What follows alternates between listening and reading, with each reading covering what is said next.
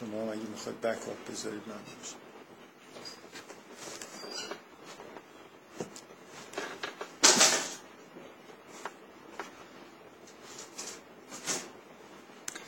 خب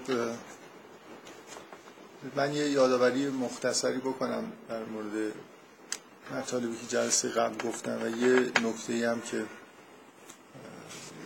پرسیدن و خودم میل داشتم در موردش صحبت کنم و در مورد قطعه سوم بگم بعد وارد ادامه بحث بشیم در مورد این سوره در مورد سه قطعه اولش صحبت کردم. هر ستای این قطعه ها قطعه اول با قد قطعه دوم با ولقد مجددا قطعه سوم با ولقد و قطعه چهارم هم با ولقد شروع میشه. این خیلی نشانه خوبیه برای اینکه این قسمت ها رو اصلا دیگه جدا می‌کنه قسمت اولش که فکر می‌کنم مفصل در موردش صحبت کردم آیه هایی بود که در مورد وصف مؤمنین بود. بعد بعد از اینکه اون قطعه یه جوری ابتدا و انتهاش هم به هم دیگه می‌رسید وقتی اون قطعه تموم می‌شد یه دفعه این قطعه دوم شروع می‌شد که یه جوری یادآوری می‌کرد که این مؤمنین انسان ها همه از مؤمنین هم مثل همه انسان ها از گل آفریده شدن. و منشأ خاکی دارن و اینا در واقع عروج کردن که به اینجا رسیدن. در حالی که منشأشون در خاک بوده نطفه بودن. یعنی مثل یه شیء مادی بیمقدار بودن ولی رشد کردن به اینجا رسیدن که همچین حالاتی دارن و شایسته این هستن که در بهش جا بگیرن.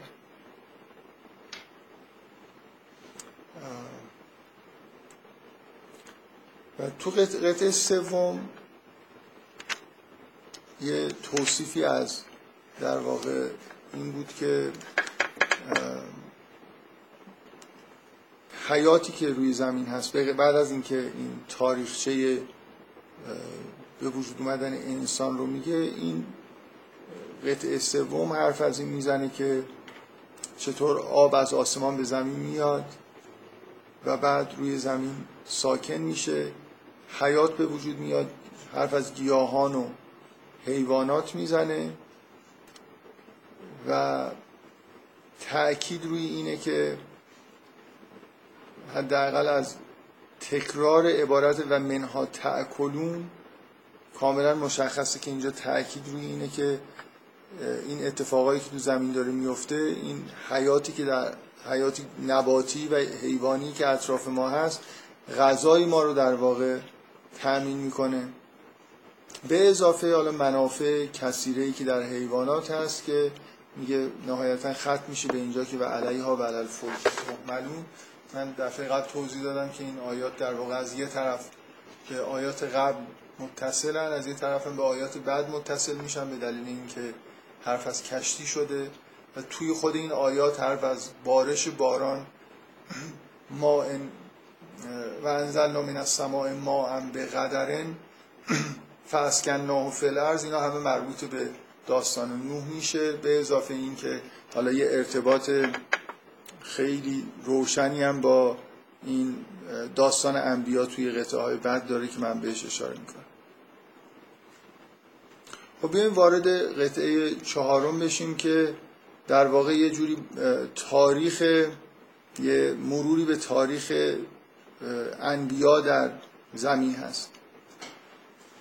واقعا یه مرور کلیه برای خاطر اینکه از اولین پیامبر بزرگی که اومد از نوح شروع میشه به موسی و عیسی اشاره میشه و نهایتا به خود پیامبر و اطرافیانش هم در آیات بعد اشاره میشه. بنابراین یه جوری از توی این قطعه که من دوست دارم بگم این قطعه از همون آیه 23 ولقد ارسلنا نوحا شروع میشه تا حد اقل بگیم مثلا آیه 50 ادامه داره. یعنی کل داستان انبیا منتها چند تا بخش داره. یه بخشش مربوط به حضرت نوح میشه. بخشای دیگه با سمه جدا شدن نه با لقد ثم انشأنا من بعدهم قرنن آخرین. ثم انشأنا من بعدهم قرونن آخرین. ثم ارسلنا موسی این سه تا بخش بعدی در واقع یه قطعه بلنده با چهار تا بخش درون خودش که مربوط به حضرت نوح جانشینان حضرت نوح. یه اشاره کلی به سلسله انبیایی که بعدا اومدن و بعدا انبیایی که از حضرت موسی به بعد هستن هم انبیای بنی اسرائیل هم جداگانه بهشون اشاره میشه. شما توی این قطعه بلند یه مروری به تاریخ انبیا می‌کنید و به نظر من که از جاهایی که خیلی واضح به این مراحلی که در واقع رسالت انبیا گذروندن داره اشاره میشه. یعنی شما در ابتدای رسالت انبیا که همیشه ما با نوح توی قرآن می‌بینیم که این رسالت ها شروع میشه اولین کسی که شریعت مختصری داشت و ماجرای طوفان نوح و از بین رفتن قومش ببخشید از بین رفتن این چیزی بیشتر از قومش. طوفان نوح یه جور شروع یه ماجراییه که شما مرتب می‌بینید. انبیا میان اقوام رو دعوت می‌کنن اقوام نمیپذیرن و نابود میشن. تا زمان حضرت موسی یه جوری یه روال این شکلی ادامه داره در مورد حضرت نوح یه جور پاکسازی انگار سراسری صورت می‌گیره یعنی یه منطقه بزرگی پاکسازی میشه.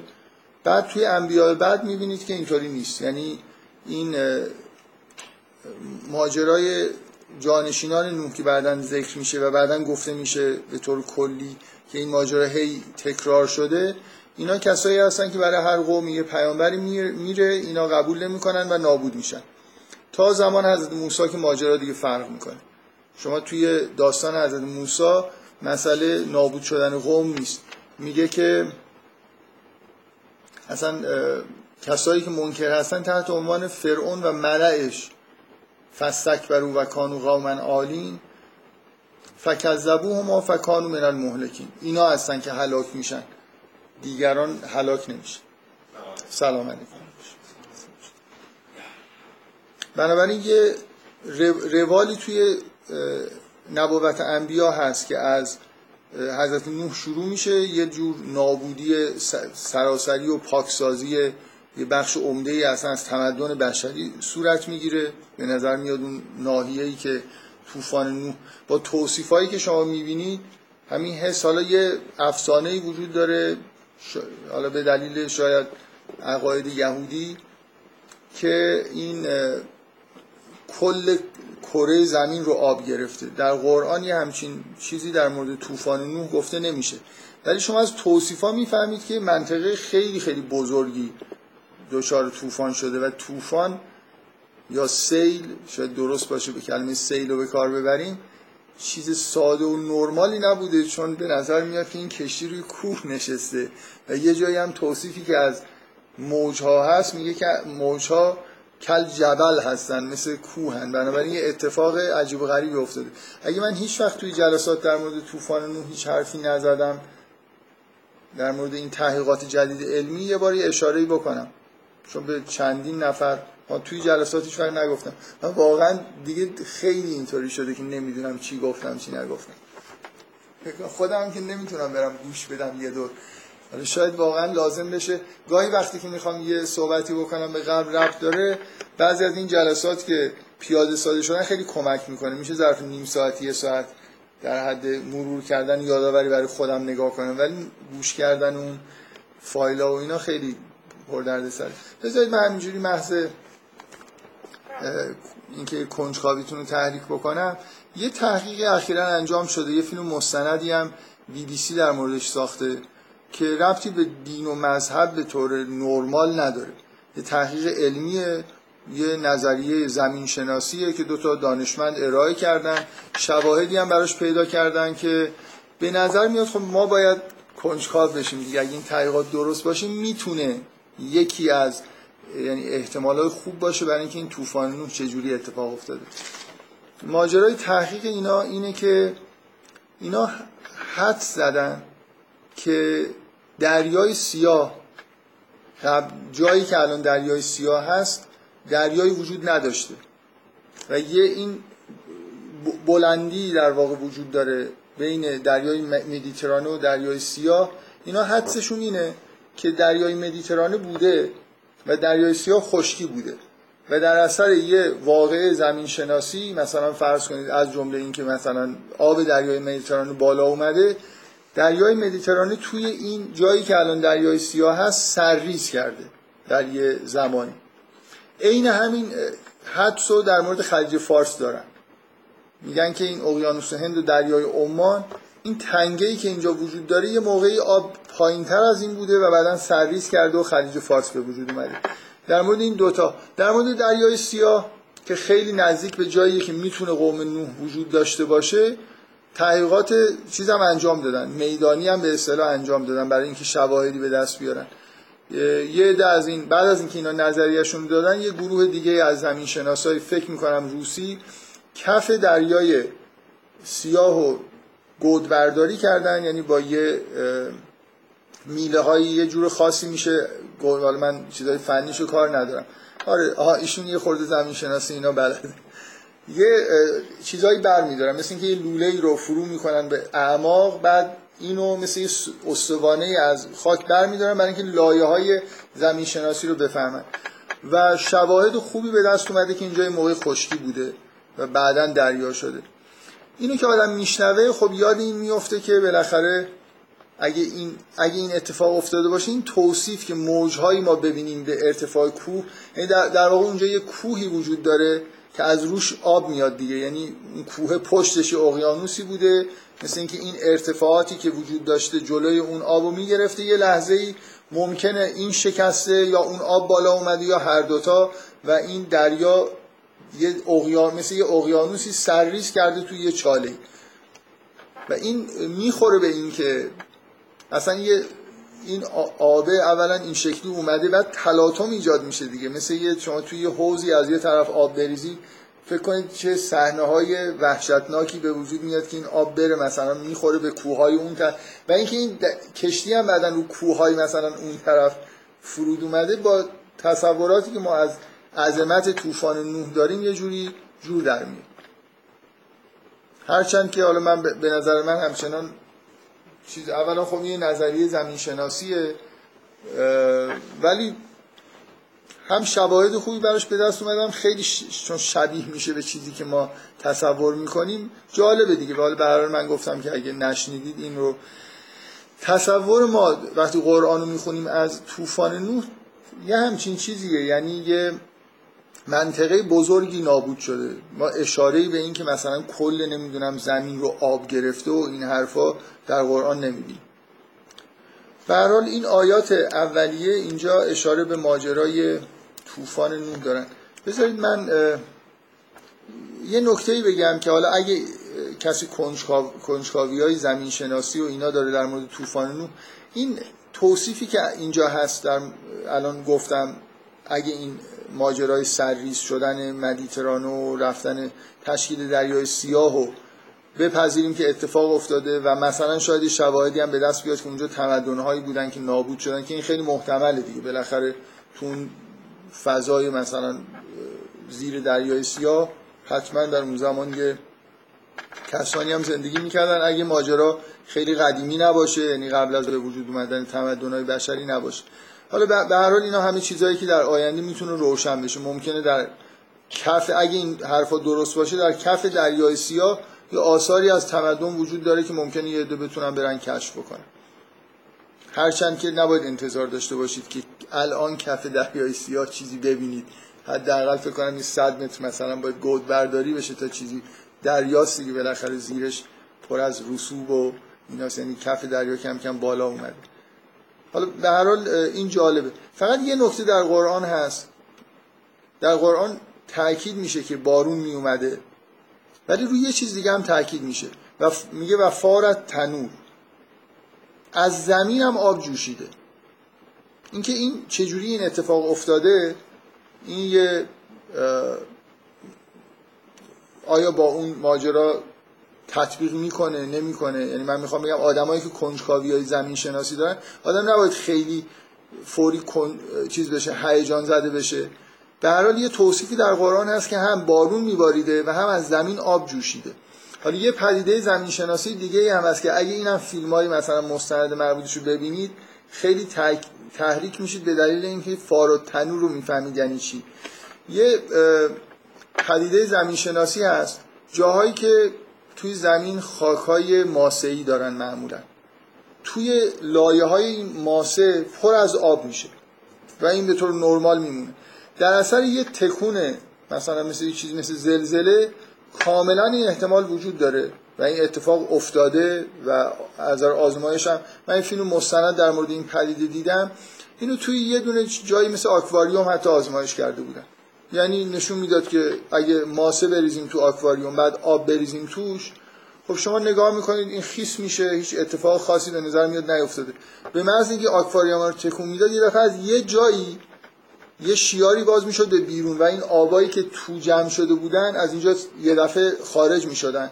بعد فیلم های مستندی نشون می‌داد از زلزله توی ژاپن توی فرودگاهی که یه نفر موفق شده بود فیلم بگیره که زلزله که می‌شد آب از زمین میجوشید.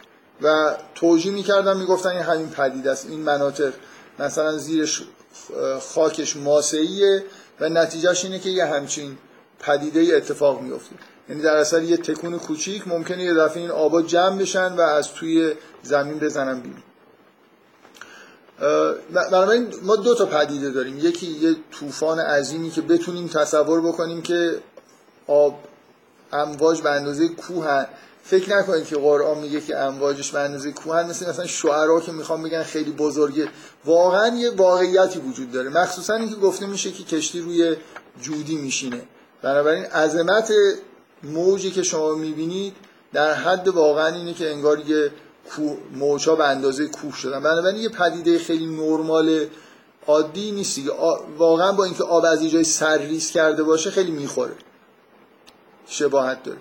حالا اینکه از پایین هم آب بیرون اومده و اینا رو چجوری میشه از نظر زمین شناسی به هم دیگه ربط داد مسئله علمیه که میشه امیدوار بود با این پیشرفت جدیدی که زمین شناسا کردن این نظریه رو دادن شاید بشه یه اطلاعات جالبی به دست آورد. و بعد خیلی جالبه اگه می‌دونید که بذارید من یه نکته هم بگم الان اینا هیچ کدوم جزء یادداشتای من نیست. یعنی من اگه میپرسیدید می‌گفتم حتما این موضوع طوفان نوح یه بار گفتم.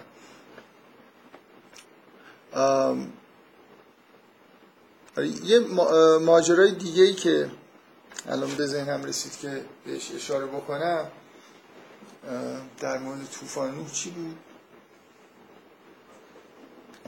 جمله، هیچ کلمه نگفتم که یادم بمونه که چی, چی به ذهنم رسید.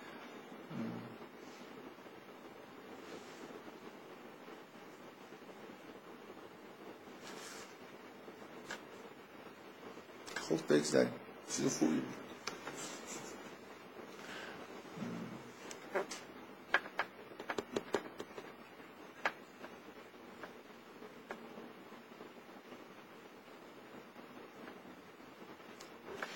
خب آها در مورد خود طوفان نوح ببینید یه کتیبه هایی به دست اومده در منطقه بین النهرین که عینا داستانی که در مخصوصا شبیه داستانی که در تورات دیده میشه تو این کتیبا نوشته شد.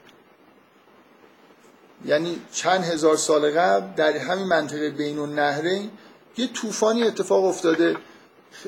اینکه یه کشتی اونجا بوده این کشتی نجات پیدا کرده و بعدا مدتی در آب بوده تا اینکه حتی فکر کنم این ماجرا که پرنده ای رو نمی‌دونن فرستادن که ببینن آب به اندازه کافی پایین رفته اینا دقیقا تو این کتیبه نوشته شده است.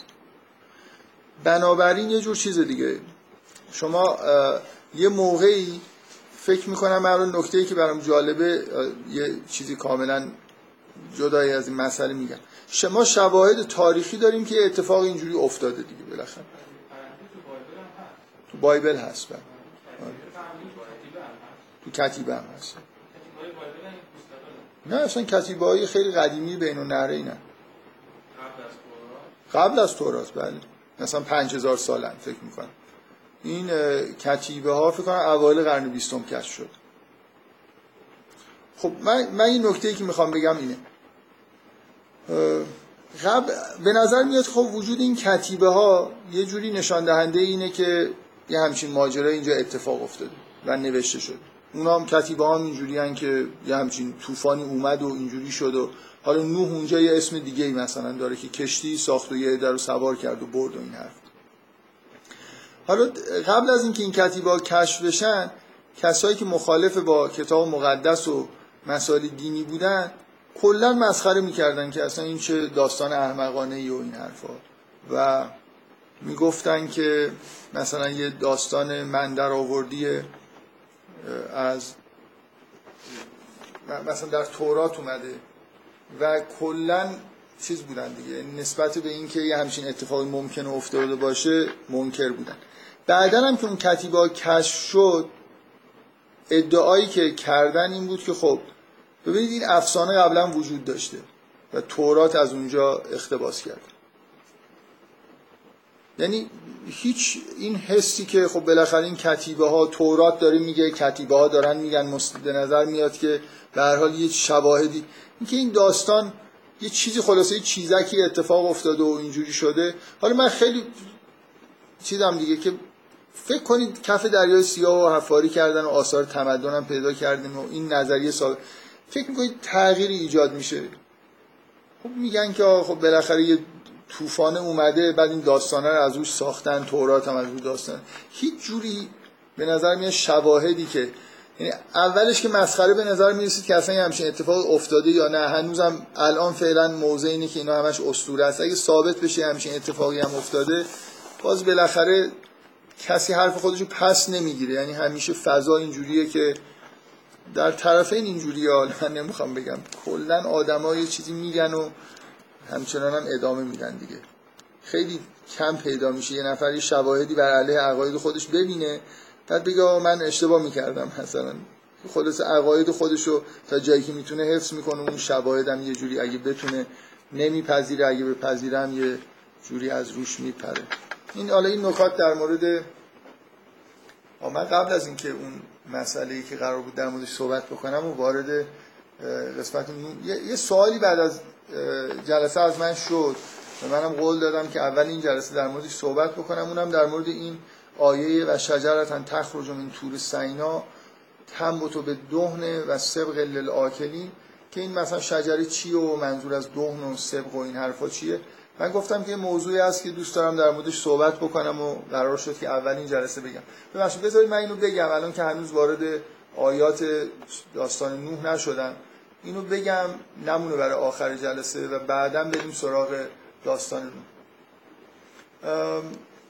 من قبلا توی سوره نور که داشتم صحبت می‌کردم به وضوح اونجا اینکه زیتون یه جوری انگار نماد عشق و نورانیت و اینهاست در موردش صحبت کردم که توصیفی که در سوره نور از نور الهی میشه که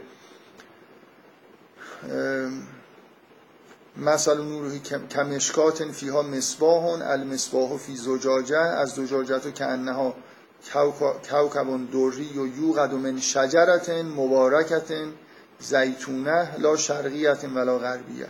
یکاد و زیتها یوزی و ولو لم تمسس و نار. میگه این نور آتشی که توی اون چراغدانی که داره توصیف میشه هست از شجره مبارکه زیتونه. و بعد میگه که یکاد و زیتها یوزی و ولو لم تمسس و نار زیتون یه میوه و میوه های دیگه هم وجود دارن که اینا روغن تولید می‌کنن. ببینید اون ماجرایی که از اونجایی که داستان شروع میشه به خلقت انسان از گل اشاره می‌کنه مبدع انسان از این باز این چهار عنصر رو در نظر بگیرید. مبدع انسان از خاک همراه با آب و گیاهان هم همه از همین آبی که روی این خاک باریده دارن رشد می‌کنن. ولی بالاخره می‌بینید که میوه به وجود میان که توشون روغن هست. روغن یه جوری نزدیک به آتشه. مخصوصا اینکه تو اون آیه ببینید میگه که در مورد شجره زیتون میگه که زیتش اینجوریه که یکاد و زیتها یوزی ولو لم تمسس هنار این انگار داره نور میده قبل از اینکه حتی یه چیزی بهش خورده باشه آتش. یعنی آماده به اشتعال و نورافشانیه. ببینید بعد از اینکه از این مرحله خاک و آب برسید به مرحله آتش آتش نور داره. دیگه الله و نور و سماوات مثل این مثل چیز دیگه. مثل یه تمثیلی از این مسیری که از خاک تا افلاک کشیده میشه. یعنی یه موجودات خاکی همراه با آب مثلا. نهایتا تبدیل میشن به یه چیز قابل اشتعالی که شعلش نور داره و نور همون چیزیه که اصلا خداوند خودش رو باش توصیف می‌کنه دیگه. به نور رسیدن به نورانیت رسیدن. سوره نور اصلا کلا مرکزش همین تمثیل. اینجا هم داره در واقع به نوعی به همون تمثیل اشاره میشه که بعد از اینکه گیاهایی خورده معمولی تر رو اسم می‌بره بعد میگه فواکه و کثیرتن و منها تأکلون بعد میگه و شجرتن تخرج من تور سینا تنبتو به دهن. دهن به معنای مثل همون زیت مثل روغن. و سبق لل آکلین و خورشی برای مثلا کسانی که حالا ترجمه کردن سبق رو خورش برای کسانی که می‌خورن. موضوع اینه که اینجا دوباره داره اشاره میشه به یه نوع در واقع انگار عروجی که در حتی مرحله نباتی داره اتفاق میفته به یه چیزی که نزدیک شده به آتش و نور داره اشاره میشه.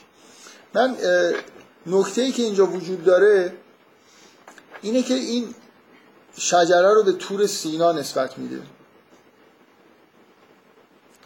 و این یه چیزهایی به ذهن آدم میاره دیگه. من می‌خوام یه خورده در مورد این چیزهایی که به ذهن آدم می... و اگه این سوال نمی‌شدم اصلا قبل از اینکه یاد داشتم و بنویسم کلا سخنرانی هم اینجوریه که یه چیزایی تو یاد داشتم هست نمیگم این چیزایی هم قرار بوده بگم یادم میره تو یاد داشتم نمی نویسم این جز اون چیزایی که واقعا دوست داشتم بهش اشاره بکنم. دلیل خاصی هم که می‌خوام اولا می‌خوام به سوره تین اشاره بکنم که اینجوری شروع میشه که و تین و زیتون و تور سینی و هازل بلد الامین. من قبلا یادمه تو همون سوره نور به این اشاره کردم به معنی این آیات اشاره کردم. اینکه وقتی ما زیتون رو فهمیدیم که نماد چیه توی قرآن که چند بار داره بهش اشاره میشه اینجا بدونیم که اسم برده بشه اشاره به حال به یه دانه روغنی هست. و توی سوره نور اسم برده میشه در اونجا هم اسم زیتون اومده. اینکه اونجا هم درست بعد از زیتون واژه تور سینین رو داریم. من فکر می‌کنم تو اون جلسه به این اشاره کردم که فهمیدن سوره های کوچیک یعنی فکر نکنید سوره کوچیک فهمیدنش راحت تر از سوره بزرگه. خیلی چیزا توی سوره های بزرگتر به تدریج کد شدن مثل مثلا زیتون. دیگه وقتی سوره تینو دارید می‌خونید هیچ حرفی اشاره ای و راهنمایی بهتون نمیشه که زیتون یعنی چی. حتما باید تو سوره نور یا اینجا فهمیده باشه که زیتون به چه دلیل داره بهش اشاره میشه.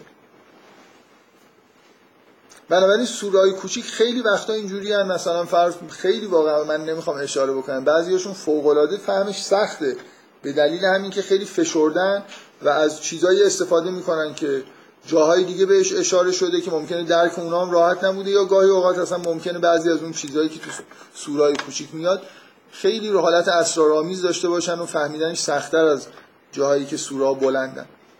من فکر می‌کنم تو اون جلسه اشاره کردم که من حداقل احتمال رو می‌خوام ایجاد بکنم که تین که مثل در واقع با تی دو نقطه نوشته میشه و املاش خیلی شبیه تین با تا تای دسته داره یه،, یه جوری در واقع ارتباط داشته باشه یا دقیقا به معنای خاک باشه توی همون سوره. یا اگر به معنای انجیر هست هم میوه انجیر نماد مثلا بر خلاف زیتون نماد میوه که از خاک اومده و توش مثلا هیچ. مثلا فرض کنید یه میوه خشکیه که هیچ چربی نداره خیلی در واقع نزدیک به خاک. من حتی ببینید اولا توی زبان عبری و عربی که زبانهای خاصی هستن واجه هایی که از نظر تلفظ و حروف به هم دیگه نزدیکن معمولا معنای نزدیکی به هم دارن. یعنی شما خیلی فعلا رو نگاه کنید سلاسی مجردش رو نگاه کنید وقتی یه حرف با هم دیگه اختلاف دارن خیلی معنی های نزدیک به هم پیدا می‌کنن اینکه بالاخره اینجا تین و تین نزدیکیش به اندازه کافی برای ما این حس رو باید ایجاد بکنه که اگرم تین با دو نقطه به معنای انجیره توی اون آیه خب از این نظر که کنار زیتون اومده این احتمال زیاده به اضافه اینکه اون املا املای انجیره. ولی بالاخره تین با دو ت با ت دو نقطه هم نماد خاک اونجا. بنابراین چیزی که اونجا داره اشاره میشه همین از خاک به افلاک رفتنه. از تین شروع می‌کنه بعد میگه زیتون تور سینین جایی که به موسی وحی شد و هازل بلد جایی که محل وحی به پیامبره. من علت این که استفاده کردم از این موقعیت که این نکته رو بگم اینی که به نظرم میومد که اونجا این حرف رو زدم. بعد از یه دانشجویی که خیلی خوب این سخنرانی ها رو گوش میده یه بار این حرف رو بهش زدم خیلی تا... براش تازگی داشت و گفتم بابا من اینو قبلا گفتم. گفت که من آره گفت که من نشنیدم یادم نیست. گفتم شاید خیلی مثلا مختصر اشاره کردم. بعد نیست که این روی این تاکید. من اینو به این دلیل میگم. شما اون سوره رو تا این زیتونه رو نفهمیده باشید احتمالا این تینم نمی‌فهمید که و اصلا منظور از بعضی از تفسیرها می نویسن که زیتون و انجیر دو تا میوه خیلی مفیدن و خداوند به این دلیل داره به اینا قسم می‌خوره. در حالی که به نظرم میاد خیلی واضح اگه این چیزها رو فهمیده باشیم که داره به همین سیر سیری که از خاک شروع میشه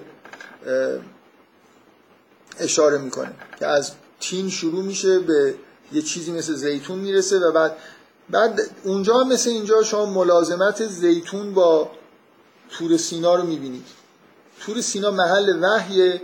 شما احتمالا باید یاد این بیفتید که یه در تور سینا یه درختی بود که آتیش گرفت و موسا رفت دنبالش و اونجا صدای خدا رو شنید و بهش وحی شد. که بعد یاد این آیه بیفتید که یکاد و زیت ها یوزی و ولو لم تمسس هنار انگار اون بوته برای خودش از شدت مثلا این حالت آتیش گرفته و بعد نم... در واقع این درخت زیتون این شجره مبارکه که موسا بهش نزدیک میشه و وحی بهش میشه اینجا در واقع یه جوری داره به اونم اشاره میشه دیگه. یعنی می‌خوام بگم این زیتون و شجره و تور سینا و اینا با هم دیگه توی اون داستان هم جمع شدن.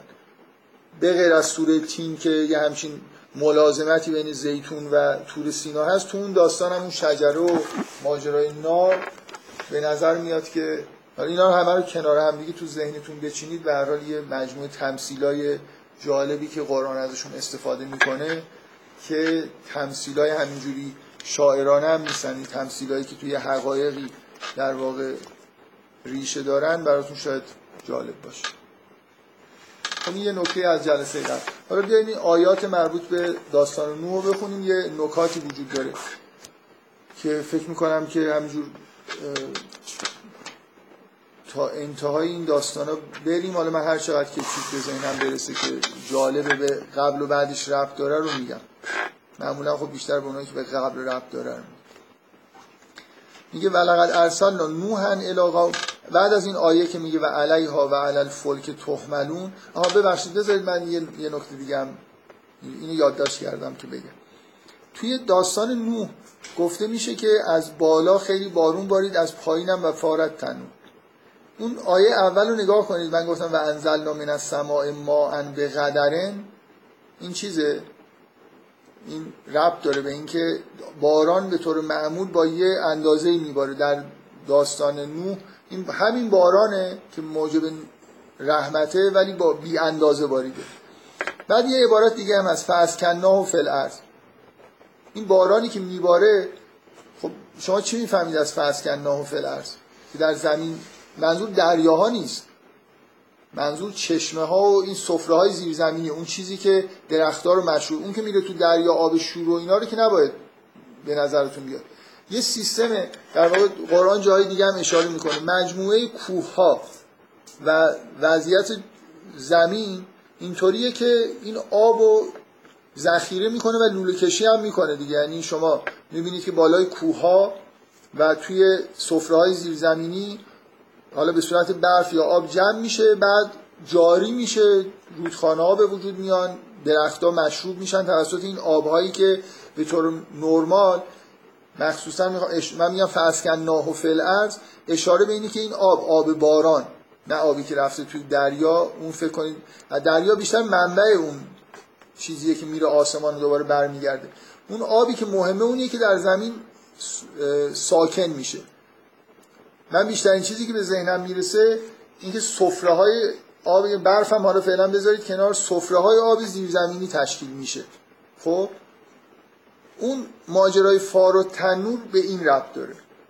یعنی همون آبی که از بالا می اومد از قدر خودش خارج شد. همین که اون آبی که سکنا گرفته بود به طور غیر عادی در واقع. چون بعدا به این اشاره میشه که تو همین آیات هست که میگه که حضرت نوح گفت که خدای منو یاری بکن. گفته میشه که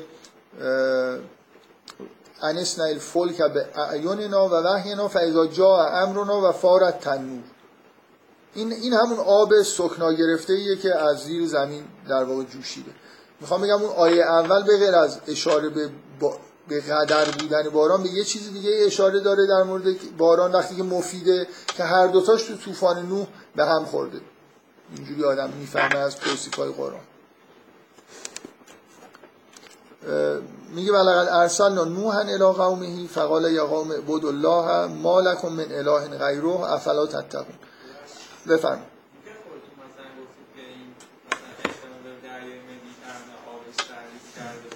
بله.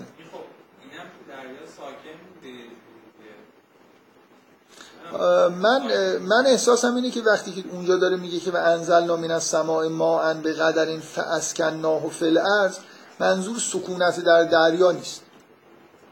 در اینکه اون آبی که توی دریا ساکن میشه به درد درختها و هیچی نمی‌خوره. اون آبی که در کوه ها و سفره های زیرزمینی آب هست آب مشروبه. ایشون می‌خواد بگه که با اون توصیفی که اون در... از اون توصیف خیلی خوشش اومده این داره دفاع می‌کنه که این آب مدیترانه سرویس کرده. من حس من حسم اینه که این اسکن ناه فل ارز منظور مخصوصا که فل ارز هم گفته میشه نمی‌دونم دریاها علل ارزن یا فل ارزن من نمی‌خوام بگم توصیف. من به این دلیل که حرف از آب مشروبه آبی که برکت با خودش میاره درختها رو مشروب می‌کنه حسم اینه که با سفره زیرزمینی ارتباط بهتری داره تا دریای مثلا مدیترانه. نمی‌دونم. حالا در ایشون احتمالی که داره مطرح می‌کنه اینه که دریاها رو هم حساب کنیم. دریایی که ساکن هستن و دریایی که سرریز می‌کنه دریایی که از سکون در واقع یه جوری بیرون اومده. اینو این شکلی رفتش بدیم به ماجرای طوفان ولقد ارسلنا نوح نکته تو آیه اول نکته که هست بعد نیست این آیات از الان داریم می‌خونیم آیات دور بعد رو هم این نگاهی بکنیم. یه تفاوتی بین دعوت نوح با دعوت بعدی که اینجا بهش اشاره میشه هست. که اونجا خیلی مسئله بعثت و آخرت موضوع صحبتی در حالی که اینجا نیست. شما در قسمت مربوط به حضرت نوح دعوت به توحید می‌بینید. نه نوح سخنی ازش نقل میشه در مورد قیامت نه اونا حالت استبعاد دارن نسبت به اینکه ما چجوری ممکن حیات پس از مرگ داشته باشیم. در حالی که آیات سری دوم رو بخش دوم رو که می‌خونید عین دعوت حضرت نوح تکرار میشه دعوت به توحید و عبودیت خدا. و اونا جواب میدن که ما هازای لا بشر مثلکم بعد میگن لین ایعدکم انکم اذا متم و کنتم ترابا و ازاما انکم مخرجون.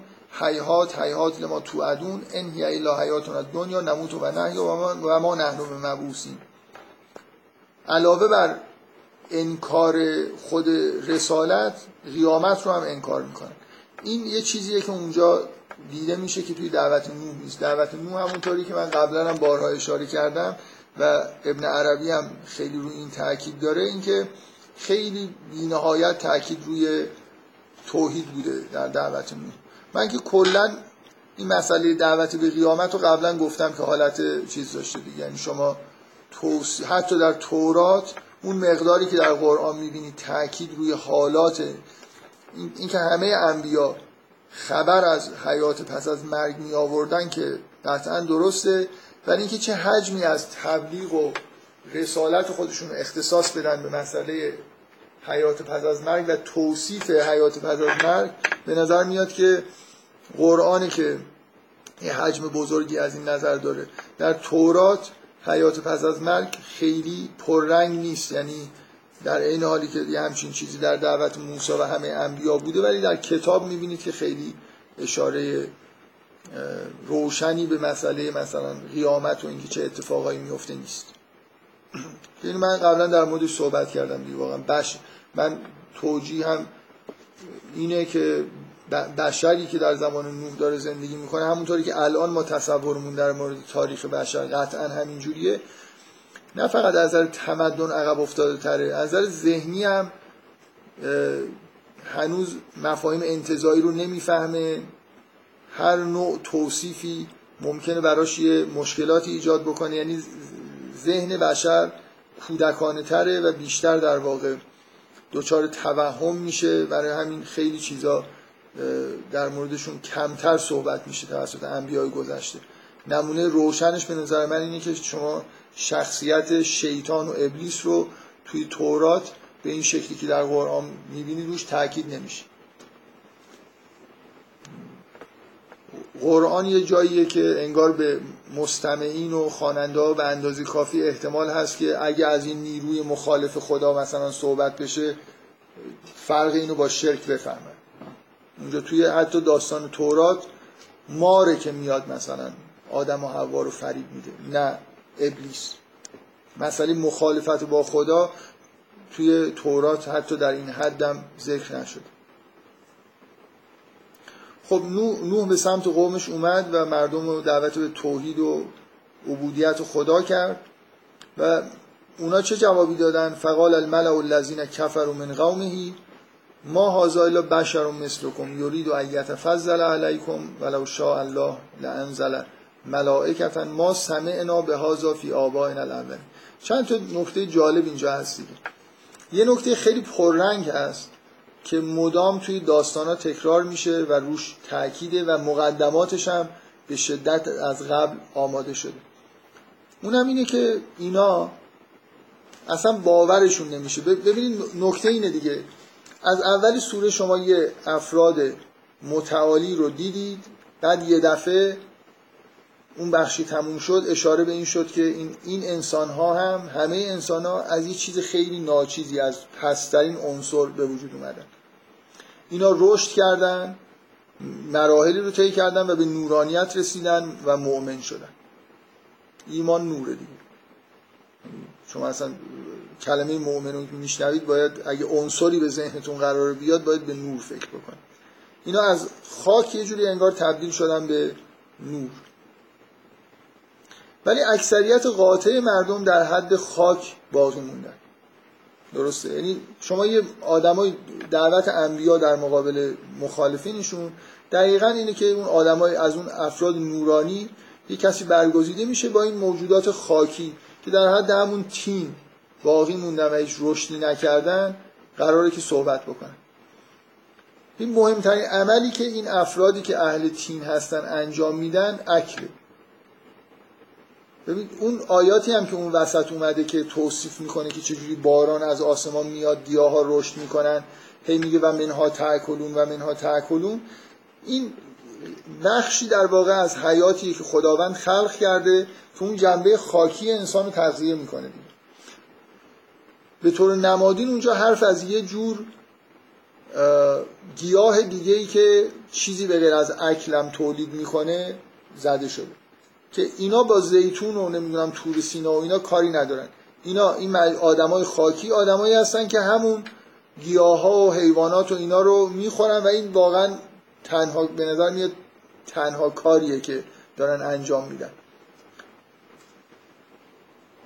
برای همینه که این آدما این آدمی که در حد خاک مونده نمی‌تونه بپذیره که یه موجود خاکی دیگه که اونم غذا می‌خوره یه ارتباطی با عالم نور پیدا کرده باشه. شما اگه بگیم که توی دعوت انبیا که در قرآن بارها و بارها شما دعوت انبیاء مختلف رو در مقابل قومشون می‌بینید اگه روی چه چیزی توی این دوتا قطعه داره تاکید میشه روی حالت استبعاد کفار نسبت به اینکه موجودات خاکی بتونن یه جوری با عالم بالا ارتباط داشته باشن. مثلا به نظرشون میاد که عالم بالا ساکنینش ملائکه هستن. ملائکه باید از بالا بیان. ما رو دعوت به بالا بکنن. این که یه موجود خاکی که غذا می‌خوره مثل ما تصور بتونن بکنن که این به بالا رفته و حالا برگشته و اینا رو داره دعوت می‌کنه این چیزیه که مورد پذیرششون نمی‌تونه باشه. و مرتب در شما می‌بینید هم اینا این کلا اینا جواب توحید و قیامت و اینا رو نمیدن. بیشتر حرفشون اینه که بابا اینم یه آدمی مثل شما.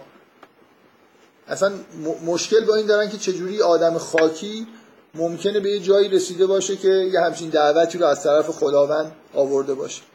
اینا حرفشون اینه که ما هازا الا بشر و مثلکم یرید و ایت فضل علیکم. ولو شاء الله لانزل ملائکتا. ما سمعنا به هازا فی آبائین اولین اگه خدا می‌خواست ملائکه رو میفرستاد. گروه دوم میگن که ما هازا الا بشر و مثلکم یأکل مما تأکلون و یشرب مما تشربون. این یه بشریه مثل شما که تاکید می‌کنن که این هم همونجوری که شما می‌خورید می‌خوره و همون چیزی که شما میآشامید و میآشامید. بنابراین یه ببینید مقدمه سوره در ابتدا اون توصیف انسانهای متعالی نورانی بود و اشاره به من... اشاره و تاکید رو اینکه منشأ همینا آدمایی هستن که منشأشون خاکه ولی به یه جایی رسیدن. و دقیقا می‌بینید که مشکل انبیا با قومشون هم همینه که اینایی که منشأشون خاکه و تو همون خاک موندن نمی‌تونن این انسانها رو به عنوان انسان متعالی اصلا تصور کنن و بفهمن و دعوتشون رو بپذیرن. و استفاده دومی که از اون مقدمه میشه یعنی ببینید کلا اگه بخوام بگم تاکید روی این دوتا تو این دوتا بخش و کلا تو این بخش مربوط به انبیا روی چیه اینکه اون مقدمه که فراهم شده نهایتش تو این داستان شما دارید اینو می‌بینید که این آدما به دلیل اینکه در خاک موندن نمی‌تونن بپذیرن که آدم خاکی از عالم بالا پیامی براشون بیاره. نمی‌تونن بپذیرن که اون خاکی که وقتی که خاک شدن دوباره به اسد پیدا بکنن. و این من می‌خوام بگم مسئله عدم ایمان به توحید نبوت و معاد رو شما همینجا می‌تونید تو شرک هم همینه دیگه. این طرف به دلیل ماهیت خاک... خاکی که داره مجسمه لازم داره. یعنی اصلا نرسیده به جایی که بتونه یه چیز انتظایی رو درک بکنه بتونه یه چیزی عالمی رو درک بکنه بدون اینکه چیزی رو ببینه. همه مشکل توی رابطه بین در دعوت انبیا با این اقوام همینه دیگه. اینه که اینا موجوداتی هستن که از اون عالم خاکی نتونستن پای خودشون بالاتر بذارن. هم روی این تاکید توی داستان دوم روی این تاکید میشه که اینا نبوت رو تکذیب می‌کنن به دلیل اینکه باورشون نمیشه که این انسان تبدیل به موجود به عالم بالا رفته باشه از عالم بالا پیام آورده باشه. و همین که میگن ایعدکم انکم اذا متم و کنتم ترابا و ازامن انکم مخرجون. چرا ما برامون راحته که بپذیریم که بعد از اینکه خاک شدیم دوباره زنده میشیم؟ برای اینکه ما آدمایی هستیم که درک می‌کنیم که از اولش هم از همینجا شروع کردیم. اینا آدمایی هستن که خاکی هن ولی این منشأ خاکی خودشون رو هم انگار نمی‌بینن. ولی اگه متوجه این باشن که موجوداتی هستن که از خاک دفعه اول هم از خاک درست شدن براشون عجیب نیست که دوباره از همین بعد از اینکه خاک شدن دوباره درست بشن. این که من, من می‌خوام بگم این دوتا محتوایی که اینجا روش تاکید میشه این نحوه انکار چیزی که روی اینجا شما دعوت انبیا رو مختصر می‌بینید انکار اونا رو پررنگ می‌بینید. و می‌بینید که همه این انکارا رفت به همون موضوع داره که منشأ اینو از خاک منشأ خودشون رو نمی‌بینن و خودش در حالی که خودشون موجوداتی هستن که هنوز در حد همون منشأ موندن. و به اون جایی که باید می‌رسیدن از نظر کمال انسانی نرسیدن. بنابراین تو سوره نور تو سوره ببخشید تو قطعه اول در داستان نوح اولین نکته که گفته میشه اینه از, اون از اونا نقل میشه میگن که این یه بشری مثلکم یورید و ایت فضل علیکم ولو شاء الله لانزل ملائکه. و یه نکته خیلی جا برای من جالبه. میگن ما سمعنا به هازا فی آبائنا الاولین ببینید یه مج... قوم نوح قوم اوله. اینا انکارشون از این جهته که این یه چیز داره میگه ما از آبای خودمون نشنیدیم. ولی بعد قومای بعدی انکارشون تو قرآن می‌بینید دیگه. اینه که اینو اینو که اساطیر الاولین اینو که قبلا همه گفتن. یعنی یه بار ایراد اینه که این یه حرف جدیدیه نوح داره می‌زنه. به این دلیل انکار می‌کنن. یه بار هم چون تکراریه. انکار می‌کنن خلاصه خلاصه نمی‌خوام بپذیرن یه, یه چیزی اینجا به دلیل نو بودنش. قوم نوح میگن که ما سمعنا به هازا فی آبائن الاولی این هو الا رجل بهی جنتون فتربصوا حتی هین این عبارت ها از طرف قوم نوح گفته میشه. بعد قال رب انصر قال رب انصرنی به ما کذبون. که این آیه آیه مشترک این دوتا قطعه است. این قوم بعدی هم پیامبرشون عین این عبارت رو میگه. بعد در مورد اینا گفته میشه این این توصیف طوفان یه جوری در واقع به اون قطعه بالا ارتباط پیدا می‌کنه. هم توش فلک هست هم توش باران هست هم از زمین آب اومدن هست. اون مقدماتش انگار این صحنه ها حالت متعادلش. اون بالا نمایش داده شده. حالا اینجا ازش این استفاده میشه که انگار یه تعادل طبیعت به هم می‌خوره یه همچین اتفاقی میفته میگه فواهینا الیه ان اسنایل فولک بهش وحی کردیم که کشتی رو بساز به اعیاننا در مثلا با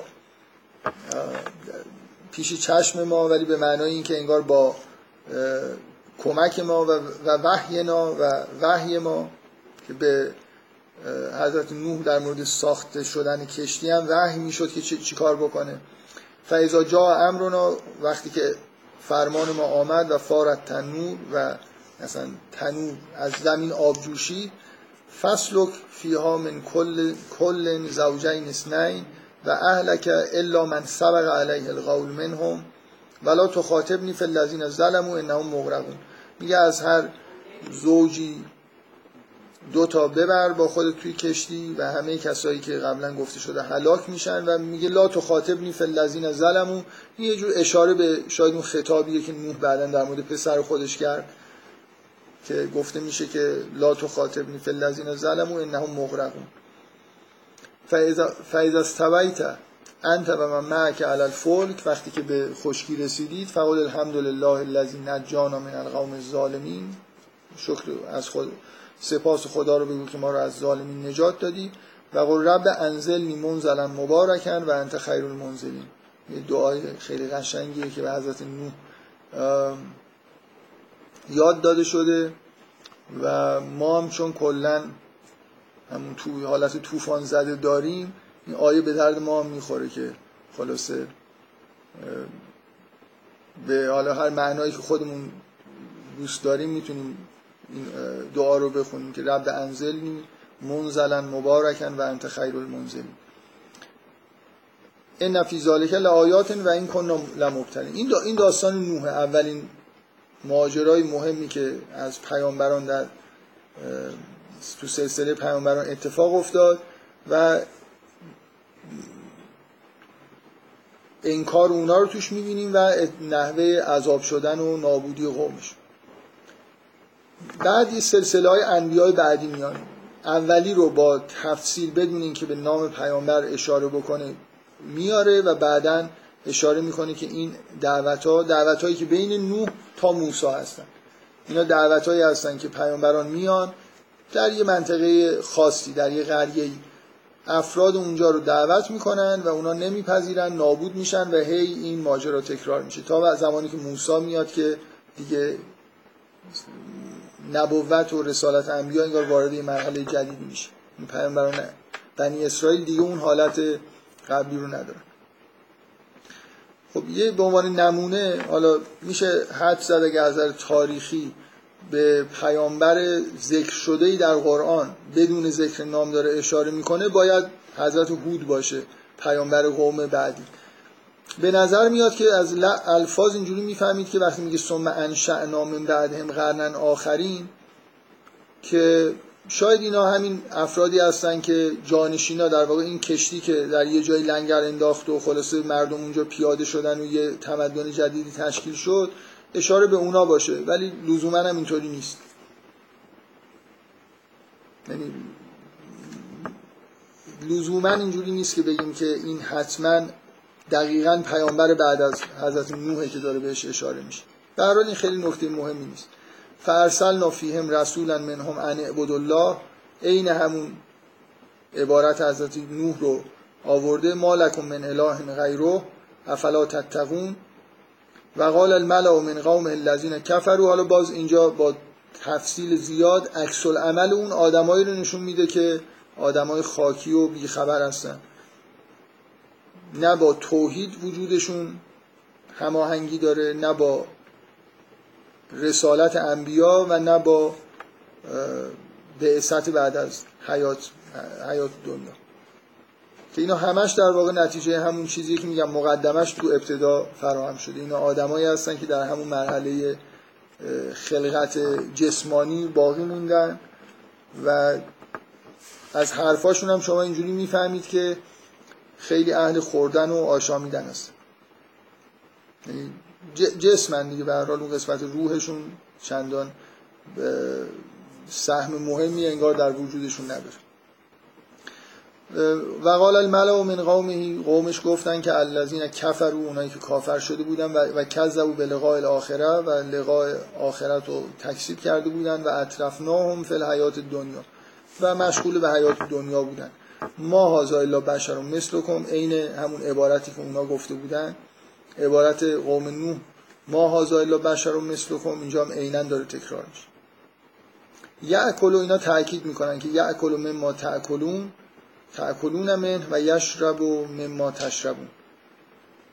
ولی این اطعتم بشر مثلکم مثلکم انکم اذن لخاسرون. اینا هم می‌خورن و میآشامن و اگه از یه بشری که مثل شماست اطاعت بکنید زیان کارید ایعدکم انکم اذا متم و کنتم ترابا و ازاما انکم مخرجون. آیا وعده داده میشید که وقتی که مردید و تبدیل به خاک و استخوان شدید دوباره خارج میشید از قبل حیحات حیحات تو دور این وعده ای که داده میشه این هی الا حیاتون دنیا نموت و نحیا و ما نحنو مبوسیم این همه حیات ما دنیای ماست که میمیریم.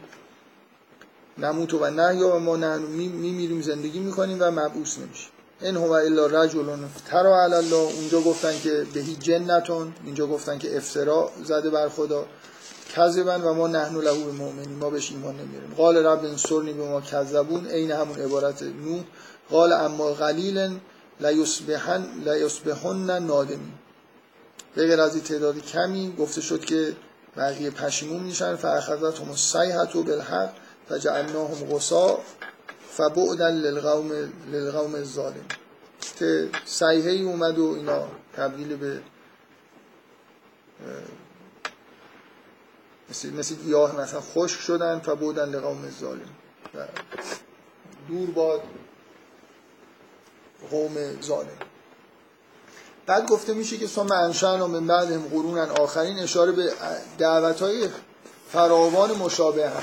نوح یه مقدار استثناست. از موسی به بعد یه جور دیگه است ولی واقعا این وسط یه روال تکراری وجود داره که ما بعضی از داستاناشو مثل داستان قوم لوط داستان هود اینا رو جداگان سمود اینا رو شنیدیم دیگه که همشون در واقع روال همینیه که توی همین داستان بود و بعد گفته میشه که این تکرار شد.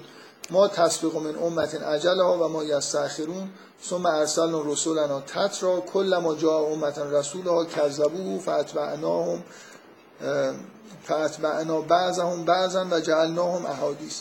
فبعدا لقوم لا یؤمنون. گفته میشه که بعدش هم قوم ها اومدن پیامبران رو مرتب فرستادیم و هر کدوم که اومدن تکسیب شدن و دوباره قوم های دیگه اومدن جانشین شدن. این اتفاق به طور مداوم افتاد تا به حضرت موسی می‌رسه. از زمان حضرت موسی که کتاب و شریعت میاد و جامعه دینی تشکیل میشه دیگه از خود زمان حضرت موسی تا انبیاء بنی اسرائیل دیگه ماجرایی نیست. ماجرایی نیست که انبیاء بنی اسرائیل مثلا بیان اقوام نابود بشن. یه جوری خود وجود اون جامعه دینی و اون شریعت یه حائلیه در مقابل اینجور عذابهای الهی که نازل می‌شد در دوران قبل از حضرت موسی. ثم ارسلنا موسی و اخاه هارون به آیاتنا و سلطان مبین الی فرعون و ملعه گفته نمیشه به سمت قوم خاصی اومدن به سمت فرعون و ملعش اومدن برو و کانو قوما عالی دوباره اینا گفتن که فقالو ان نؤمن لبشرین مثلنا و قومها و قومهم لنا عابدون. آیا به دو تا آدمی که مثل ما هستن ایمان بیاریم در حالی که قومشون بنده های ما هستن. فکذبوه ما فکانو من المهلکین. این فرعون و ملعش هستن که این دفعه هلاک میشن و موسی با قوم خودش در واقع به از اونجا خارج میشه و این ماجرای جدیدی توی تاریخ انبیا به وجود میاد که تا زمان حضرت مسیح ادامه پیدا کرد بعد قطع شد و این قرآن در واقع ادامه سلسله انبیاست که بعدا می‌بینید که به حالت به جریان معاصر رو هم بهش می‌رسه دیگه. یعنی این ماجرای انبیا رو که شروع کرده مراحل خیلی مشخصه شد یعنی نوح رو در ابتدا مرحله بین بینابین و بعد موسی رو ذکر می‌کنه بعد می‌رسه به اینکه همین قرآن الان داره نازل میشه یه قومی هستن حرفاشون به تفصیل گفته میشه پاسخ داده میشه. می‌بینید که فضای کلی این دعوت هم مثل همون دعوت های قبلی. مثلا اگه به حضرت نوح نسبت دیوانگی دادن به پیغمبر ما این نسبت رو دادن و ذکر میشه اینجا که یه همچین حرفی می‌زنه. خب میگه که ولقد آتینا موسی کتاب لعلهم یهتدون. این این نقطه عطفیه که شریعت در واقع تورات نازل شد. اصلا موضوع رسالت انبیا وارد مرحله جدیدی شد. و جعل نبن مریم و امه آیتن و آویناهما الی ربوت ذات قرار من. این ماجرای سلسله از موسی شروع شدن با حضرت مریم و حضرت عیسی به انتها رسید. کلا ماجرای بنی اسرائیل و پیامبران بنی اسرائیل که یه بخش عمده و مهمی از تاریخ انبیا هستن با ظهور حضرت مسیح به آخر خودش رسید. یه مرور خیلی کلی با یه هدف مشخص یعنی شما بیشترین چیزی که مشخصه این ذکر این ستا داستان نو قوم بعدی و حضرت موسی هست اینه که نوع انکار اینه که اینا اصلا نمی‌تونن بپذیرن که بشر به یه همچین جایی رسیده باشه. یعنی شما عین حرف مشترکی که هر سه تا قوم می‌زنن اینه که بشرین مثلنا بشر مثل کن. اینکه استبعاد وجود داره نسبت به اینکه این موجود خاکی که غذا می‌خوره و آب مینوشه و اینا این بتونه به یه جایی برسه که از عالم بالا بتونه پیامی بیاره بنابراین در این حالی که داره مرور میشه تاریخ انبیا یه مشخصه خلاصه اینجا داره. یعنی شما بقیه جاهایی که به تاریخ انبیا اشاره میشه مرورای کلی یا جزئی هست این شکلی نیست که همیشه روی یه همچین عبارت هایی تاکید بشه. ولی اینجا دقیقا مسئله تاکید روی اینه که اینا موجودات خاکی هستن که نمی‌تونن بپذیرن موجود خاکی به نورانیت برسه. حالا این آیه‌ای که ابتدای قسمت بعدیه یه معنی خیلی روشنی داره. مثل جواب همه این آدم هست. میگه یا ایها الرسل و کلو من الطیبات و عمل صالح آره بخورید. بخورید. کلا این چیزی که اونا, اونا رو به شک مینداخت اینو اینا میخوردن. خوردنه مثل یه جوری حالا خطاب پیامبران که بابا اینا مثل یه هی گفتن اینا چرا غذا می‌خورن چرا غذا می‌خورن این آیه یه جوری خطاب پیامبران میگه که کلو منت طیبات و عملو ها اینکه اون قسمت خوردنش مهم نیست این خوردن تبدیل به چی میشه؟ تو پیامبران تبدیل به عمل. اون چیزی که اونا کم دارن. اونا شما چجوری از اون قسمت خوردن که واقعا آدم پایین می‌کشه. اونا یه چیزی درست می‌فهمن. که این خوردن چون ارتباط با اون منشأ خاکی ماست یه جوری ما رو پایین نگه میداره. چی ما رو بالا می‌بره؟ ایمان و عمل صالحی که انسان ها رو بالا می‌بره. و اینو با هم دیگه تعارض ندارن. یعنی مشکل پیامبران آدمایی هستن که غذا رو میخوردن ولی عمل صالح انجام می‌دادن. برای همین بالا می‌رفتن. و این بعد از اینکه این داست اون مقدمات گفته شد این داستان ها گفته شد یه جوری این آیه چیز دیگه. خیلی مختصر و مفید ببخشید من واقعا گاهی حرفایی می‌زنم خودم خجالت می‌کشم. یه حسی که به آدم دست میده این که یا ایها رسول به کوری چشم اینا بخورید من طیبات و عمل صالح اینا که نمیفهم اینا که می‌خورن فکر می‌کنن که این خوردن اصلا دیگه دیگه کسی که بخوره حتما میچسبه به زمین. شما بخورید من طیبات اولا. چیزی که می‌خورید از طیبات بخورید یه انگار یه قیدی زده میشه که هر چیز اینا اونا هر چیزی می‌خورن. اینا هر چیزی نمی‌خورن از طیبات تغذیه می‌کنن. بعدم این چیزی که تغذیه می‌کنن در وجودشون تبدیل به عمل صالح میشه دیگه. یعنی مثل یه کارخونه ای که ورودیش باز دوباره در طول زندگیشون هم ورودیشون یه سری چیزای خاکیه ولی خروجیشون اعمال نورانیه. به این, به این ترتیب اینا در واقع عروج کردن و به اون بالا وصل شد. انی به ما تعملونه علی من به اون چه می‌کنید دانا هستم. اون چیزی که در انکار اون اقوام نبود بود که اصلا حرفی از این نمی‌زدن کی چی کار می‌کنه. همش نگاهشون اینه که کی چی داره می‌خوره. ها اینم که خورد. مثل اینکه خب این خورد اینم دیگه سوخت دیگه. حالا اونم که یه چیزی دیدم یه لیوان آب خورد. هیچ نمیگن که من چی کار می‌کنم شما چی کار می‌کنی. این قسمت جسمانی اینقدر تو نظرشون بزرگه و مهمه که نمی‌بینن که بابا همین با همین جسمی که داریم با عمل با خوردن طیبات و عمل ساله می‌تونیم پیغمبر بشیم.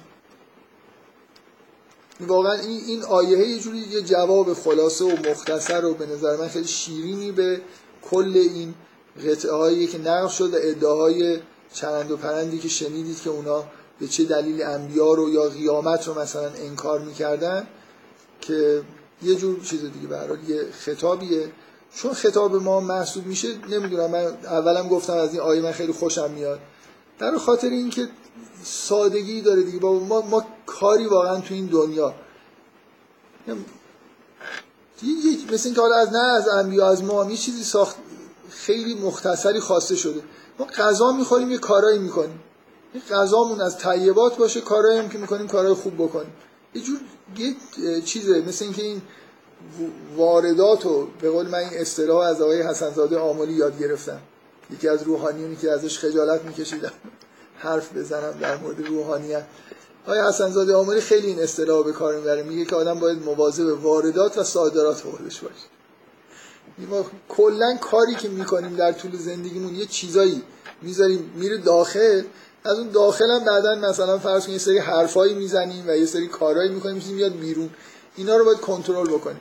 این آیه یه خورده این حالت داره که سادگی کار رو نشون میده. ما کلا داریم می‌خوریم. من یه بار شنیدید که میگن که فی کل نمی‌دونم رأسن حکمه یه همچین روایتی هست. هر آدمی شما با یه آدم خیلی حالا مثلا فرض کنید آمی هم ممکنه باشه. یه دفعه نگاه می‌کنید یه چیز خیلی عمیقی انگار فهمیده. خیلی از آدما حالا مخصوصا اگه مؤمن باشن که حتما یه چیزی یه چیزی رو فهمیدن که آدم می‌تونه ازش یاد بگیره. من یه موقع صابخونه داشتم این جمله رو ازش شنیدم قبل از اینکه این آیه نظرمو جلب بکنه. می‌گفت که خانومش جلوی من به شوخی و مثلا با گفت که بابا این همش نمی‌دونم یا میاد تو خونه داره می‌خوره بعدم میره بیرون. یه همچین چیزی گفت. من یادم نیست خانمش چی گفت. اینم برگشت گفت خب همینه دیگه. خب ما یا داریم میخور... یا داریم می‌خوریم یا داریم کار می‌کنیم. یعنی سادگی این که بابا کلا ما زندگیمون تشکیل شده از خوردن مثل بنزین زدن انرژی گرفتن و بعد یه کارایی هم با این چیزی که می‌خوریم چی کار انجام میدیم. همینا رو باید تحت کنترل داشته باشیم. برای این آیه خیلی آیه دلچسبی هم از نظر محتواش هم از نظر نوع در واقع بعد از شنیدن اون یک صفحه و نیم دو صفحه حرفای ادعاهایی که اونا می‌کردن در مقابل انبیا آیه جالبیه مخصوصا که خطابش به همون رسوله. کلو من طیبات و عمل ساله خب حالا انبیا که بعد از حضرت موسی وارد مرحله جدیدی شدن اقوام هم وارد مرحله جدیدی شدن دیگه. یه جور فسادهای جدیدی به وجود اومد که اصلش این چیز دیگه یعنی فسادهای دینی به وجود اومد. فسادهایی که مشرکین یا کفار به معنای ظاهری خودشون دیگه تو این جوامع نیستن. اینا منافقین و الذین فی قلوبهم مرضن که تو این جوامع به وجود میان و فساد تولید می‌کنن. فسادی که تولید می‌کنن از نوع فساد دینیه که مهمترینش فرق گرایی. یعنی شما, یه چیزی که اگه بخواید بگید نه توی این یکی در همه جایی که دعوت انبیا رو گفته میشه غالبا می‌بینید خیلی جمله های شبیه هم از انبیا نقل میشه. اینجا که اصلا دعوت حضرت نوح با دعوت پیامبر بعدی عینا جمله اینه. مثلا میگه که یا قوم الله ما لکم من اله غیره. دعوت به توحیده این توی جای دیگه قرآن هم هست. پیامبران همه اومدن این چیز خیلی ساده و خیلی ساده و روشن با حتی عبارت های مشابه به اقوام خودشون گفتن. ولی فسادی که بعد از حضرت موسی و تشکیل جوامع دینی و اینکه آدمایی که واقعا کافرن ولی توی جامعه دینی دارن تظاهر به ایمان می‌کنن حتی ممکنه در سلک روحانیت باشن. فرق نمی‌کنه همه جا هستن و اکثریت رو هم یه جوری شامل میشن. اینه که فسادی که ایجاد می‌کنن اینه که دین رو تحریف می‌کنن. دین رو تحریف می‌کنن فرقه به وجود میارن. اون سادگی دعوت انبیا رو که دعوت به توحید و ایمان به معاده از بین بردن. هزار تا چیز اضافه کنارش می‌ذارن اونا رو یه شکلهای دیگه بهش میدن. قطعه بعدی که میاد میگه که همون خطاب به رسول بعد از اینکه میگه کلو من طیبات و عملو ها انی به ما تعملون علیم و ان حاضهی امتکم امتا واحدتا و انا ربکم فتقون این امت شما امت واحد است. امتی که یه هدف داره. تحت پرچم توحید تشکیل شده. قراره که مؤمن باشه اونا مثل انبیا عمل صالح یاد بگیرن و انجام بدن. فتقطعوا امرهم بینهم زبرا. راه های خودشون رو جدا کردن کل و حزم به ما فرهون هر کدومشون به اون چیزی که پیششون هست شادن. فزر هم فی غمرت هم حتی در واقع اشاره می‌کنه به اینکه این مرحله جدید هم اینجوری در واقع به انحراف کشیده میشه که هی فرقه فرقه میشن حرفای مختلف می‌زنن پیچیدش می‌کنن. این دعوت ساده انبیا رو ایمان به چیزهای جدید اعمال عجوب و غریب وارد چیزی می‌کنن که این امت واحده ای که چیز خیلی ساده و روشنیه. انبیا می‌خواستن بهش دعوت می‌کردن قرار بود تشکیل بشه اینو به یه همچین شکلی در میاره. میگه فزر هم فی غمرت هم حتی این از یه جهتی اینجا یه نقطه عطف این سور است. برای اینکه خطاب برمیگرده به سمت پیامبر. یعنی می‌تونیم بگیم که مثلا این دو سه تا آیه انتهایی رو یه جوری بگیم که ادامه انتهای اون بخشن بخشی که تاریخ انبیا مرور شد تا اینجا رسید. منتها خیلی نمیشه جدا کرد دیگه. برای اینکه این عبارت هم یه جوری در واقع میگه که فزر هم فی غمرت هم حتی ولی بالاخره اینجا یه مرزیه که داره یه چیز جدیدی شروع میشه.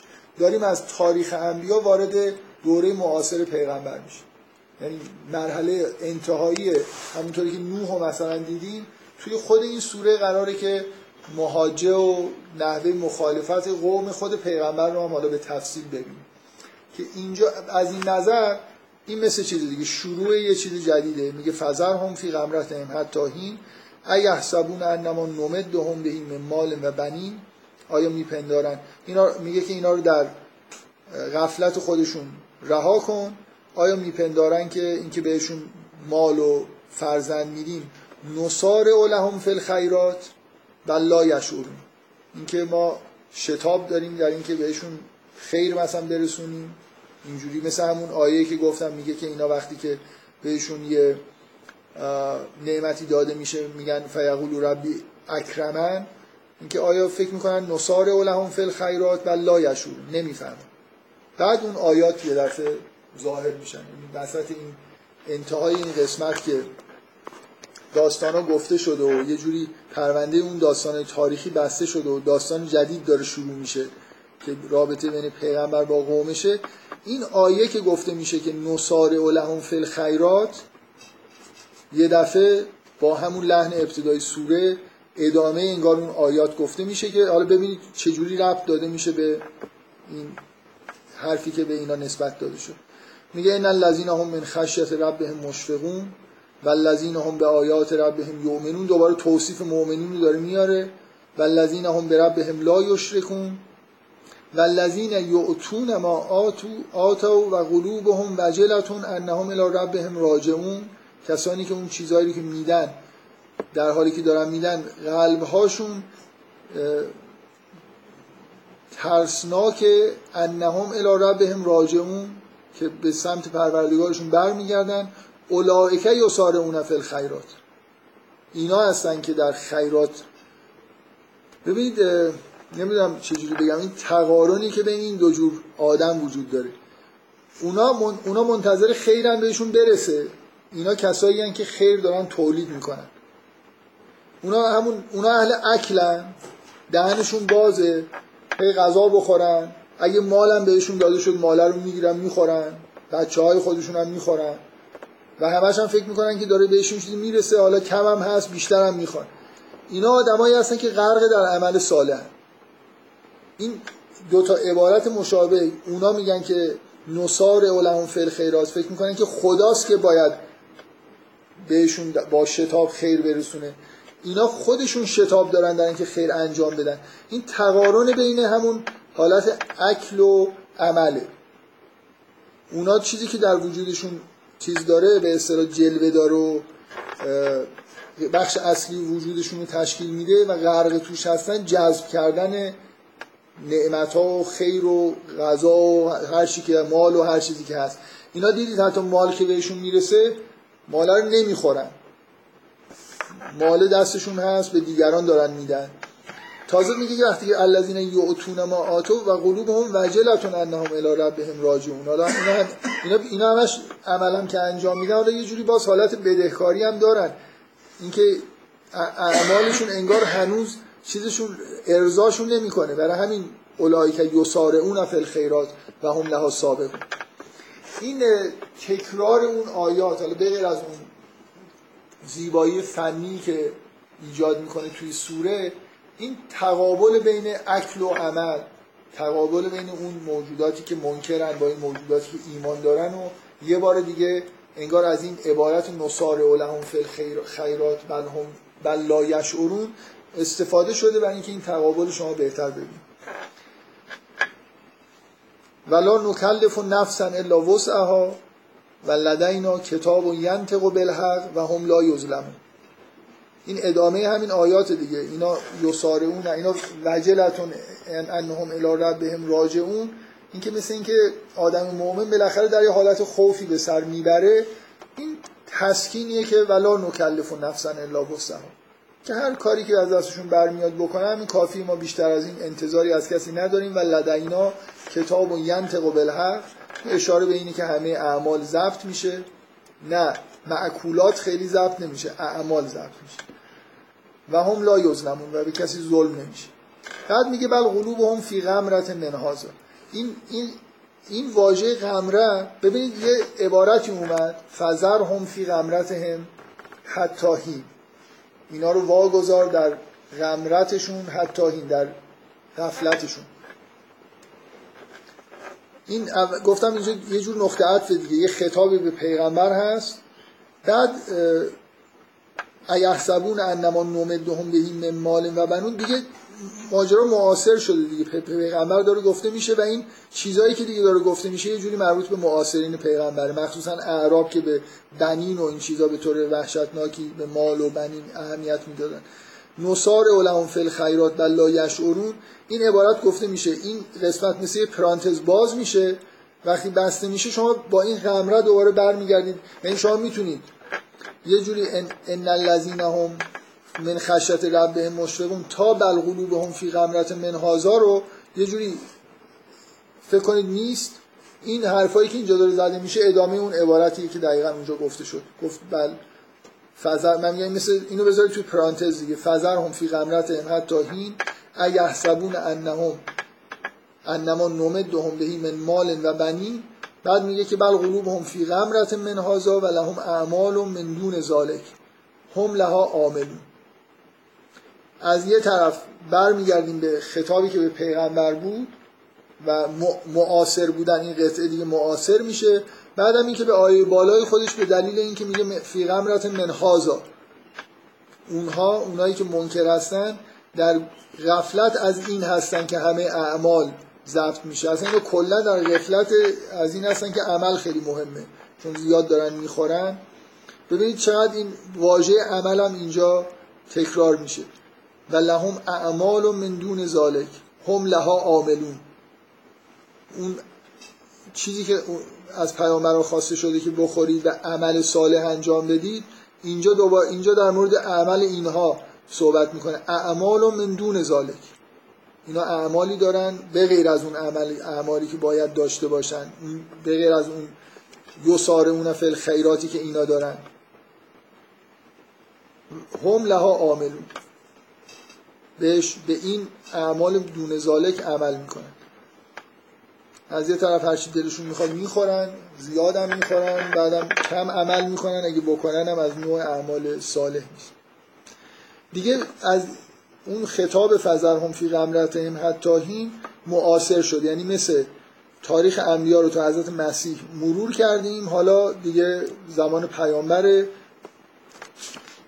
نمی‌دونم چند تا آیه ولی تقریبا تا آیه 98 حداقل. حالا 92 حداقل تا 92 یه جور مناسبات و روابط بین پیامبر با قوم خودشه. در از یه طرف ادامه سلسله انبیاس. از یه طرف هم وصل میشه حالا به اون بخش انتهایی سوره که بخش پایانی که مسئله قیامت. این قطعه تقریبا میشه از همین از اینجا شروع میشه دیگه. بل قلوبهم فی غمرت من هذا و لهم اعمال من دون ذلك هم لها عاملون حتی اذا اخذنا مترفیهم بالعذاب اذا هم یجعرون. لا تجعروا اليوم انکم منا لا تنصرون. تا جایی که مترف خوشگذراناشون مترفینشون رو و عذاب بگیریم. این حتی گفته بود که فزر هم فی غمرت هم حتی هین میگه که حتی ازا اخذنا مترفیهم بالعذاب. یه جوری در واقع این دوتا آیه با اون آیه فزر هم فی غمرت هم حتی هین با لفظ مشترک غمره و حتی ارتباط پیدا می‌کنه. اون چون یه پرانتز باز شده یه سری پل باید زده بشه دیگه که اون قسمت قبل با این قسمت ارتباط. میگه اون حتی رو داره توضیح حتی هین میگه حتی ازا اخذنا مترفیهم بالعذاب ازا هم یجعل. تا اینکه اینا رو به عذاب بگیریم بعد فریادشون بلند میشه. حالا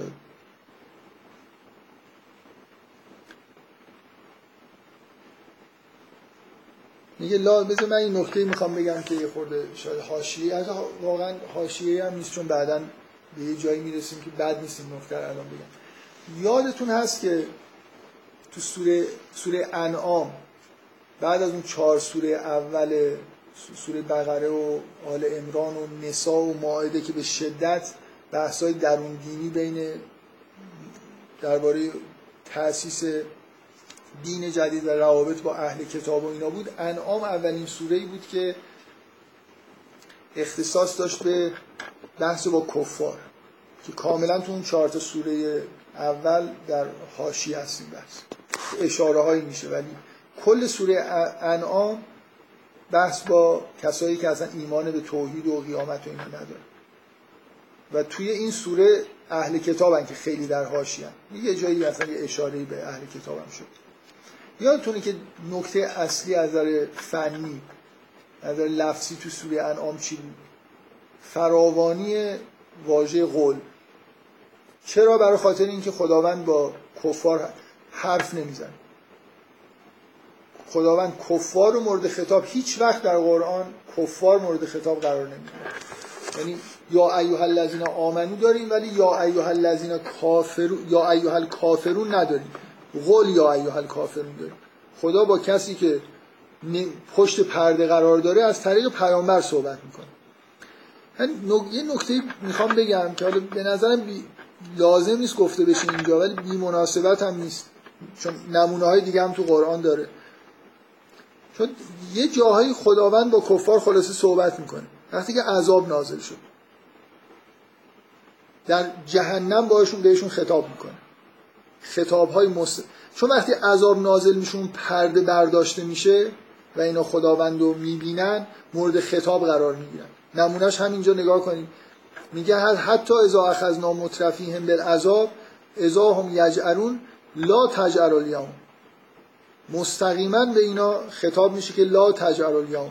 انکم منا لا تنصرون. قد کانت آیاتی تطلا علیکم فکنتم علی اعقابکم تنکسون. خداوند بعد از اینکه عذاب نازل میشه با فرعون هم مستقیما سخن انگار که مثل سخن گفتن شما حس می‌کنید که این شعن بالایی می‌خواد مورد خطاب خداوند. خطاب یعنی وقتی می‌بینید خدا با فرعون داره صحبت می‌کنه یه جوری انگار فرعون یه پیشرفتی بالاخره کرده دیگه تا وقتی که در پرده انکاره مورد این نعمت رو نداره که مورد خطاب خداوند قرار بگیره. غیر مستقیم باش صحبت با کفار و منکرین غیر مستقیم همیشه صحبت میشه مگر جایی که دیگه کار تموم شده. یعنی مثل اینکه از این دنیا دارن خارج میشن یا خارج شدن تو اون دنیا هستن. من نکته ای که می‌خوام بگم اینه که اینکه من, من بارها اشاره به این می‌کنم که عذاب در باطنش نعمته. خب این یه نعمتیه دیگه. بالاخره این آدما به دلیل نزول عذاب از پرده بیرون اومدن. خدا رو دارن می‌بینن. یه جور درسته نمیشه گفت ایمان پیدا می‌کنن. ولی حداقل علم پیدا کردن. مثل اینکه به طور مصنوعی نورانیت پیدا کردن. یعنی می‌بینن یه چیزایی رو. روشن شده یه چیزایی براشون. به جایی رسیدن که خداوند باشون سخن میگه. ولو اینکه سخن خوبی نگه. یاد اون بیت بیافتید که یارو میگه که چو به کوه تور رفتی ارنی بگو و بگذر. تو صدای دوست بشنو چه ترا چه لنترانی. برای یه آدمی که آگاهه حتی خطاب لا تجعر الیوم انکم منا لا تنصرون هم بالاخره یه شعنی برای این آدم ایجاد شده در اثر وقوع عذاب. مثل اینکه از یه مرحله وارد یه مرحله جدیدی شدن. پیام مستقیم از طرف خداوند داره بهشون می‌رسه. من لازم نبود بگم ولی چون بعدا دوباره شما یه بخشی تو این سوره دارید که من می‌رسیدم حتما باید به این اشاره می‌کردم که مثل سوره انعام پر از قوله. یعنی توی یه فاصله کوتاهی مثلا 7 8 تا آیه 10 تا آیه فکر کنم چگالیش بیش از یک قول در یک آیه است. حالا اگه مثلا قالو و نمی‌دونم واژه قول رو کلا نگاه کنید نه فقط دو حرفی قول رو. خداوند یه چیزایی میگه اونا یه چیزایی میگن و یه همچین آیاتی وجود داره. به نظر من مناسبت داره که شما این لحظه ای که داره توصیف میشه بعد از عذاب رو مقایسه بکنید با اونجا. اینجا گفته نمیشه لا تج لا تجعل قل لا تجعل دیگه واسطه پیامبر برای کسی که به آخر کار رسیده وجود نداره. اینا تا وقتی که تو اون پرده انکار هستن باشون غیر مستقیم صحبت میشه. بنابراین یه جوری انگار قهری بین خداوند و اینا وجود داره که بعد از نزول عذاب و در اون دنیا این حالت دیگه وجود نداره. من به نظر من این که خب بالاخره جز نعمت هاییه که اینا به یه جور نورانیت مصنوعی خودشون نتونستن نور تولید بکنن. حالا با یه چراغ قوه چیزی خلاصه یه چیزایی روشن شده خداوند رو می‌بینن. در سایه شعله های آتش. بالاخره اونجا توی جهنم نورانیه و اینا چیزایی می‌بینن و می‌بینید که در قرآن خطابای مستقیم به کفار بعد از مرحله عذاب حتی انگار قبل از مرگ فرعون به نظر می‌رسه که نمرده و مورد خطاب. ولی دیگه کارش تمومه دیگه. هنوز مثلا روح از بدنش خارج نشده ولی حکمش داده شده و بنابراین هیچ راهی وجود نداره. خب بذارید من این قطعه آ... فکر تا اینجا که رسیدیم می‌تونم جلسه آینده انشالله تمومش بکنم. بذارید بقیه برای جلسه آینده. قسمت معاصر و اون بخش پایانی رو بگم. یه بخشی در واقع مشابه همون داستان های انبیاست در زمینه دعوت و پیامبر خودمون. و حالا من نمی‌خوام خیلی بگم که با تفصیل بیشتر این قسمتی فرقی داره دیگه. اونجا هر کدوم مثلا در حد چند آیه اکتفا می‌شد اینجا دو صفحه و نیم مثلا شما ارتباط بین پیامبر با معاصرین خودشون می‌بینید که خب طبیعیه که در زمان پیامبر و برای ما این داستان از همه داستان مهمتر و طول تفصیل بیشتری هم داره. باشه این قسمت رو با قسمت پایانی رو انشاءالله جلسه آینده. جلسه آینده فکر کنم دوشنبه به من گفتن که این کلاس مشکل وجود داره نمیشه ساعت پنج و ما انتقالش دادیم به اون کلاس دوم. بنابراین من میل دارم مطمئن نیستم که هنوز اون مشکل وجود داره. من اصلا یه ماه پیش 20 روز پیش چک کردم. ولی با این حال برای اینکه مشکل مسئله پیش نیادم بریم فردا رو توی سالن دو. ساعت پنج بعد از اون سالن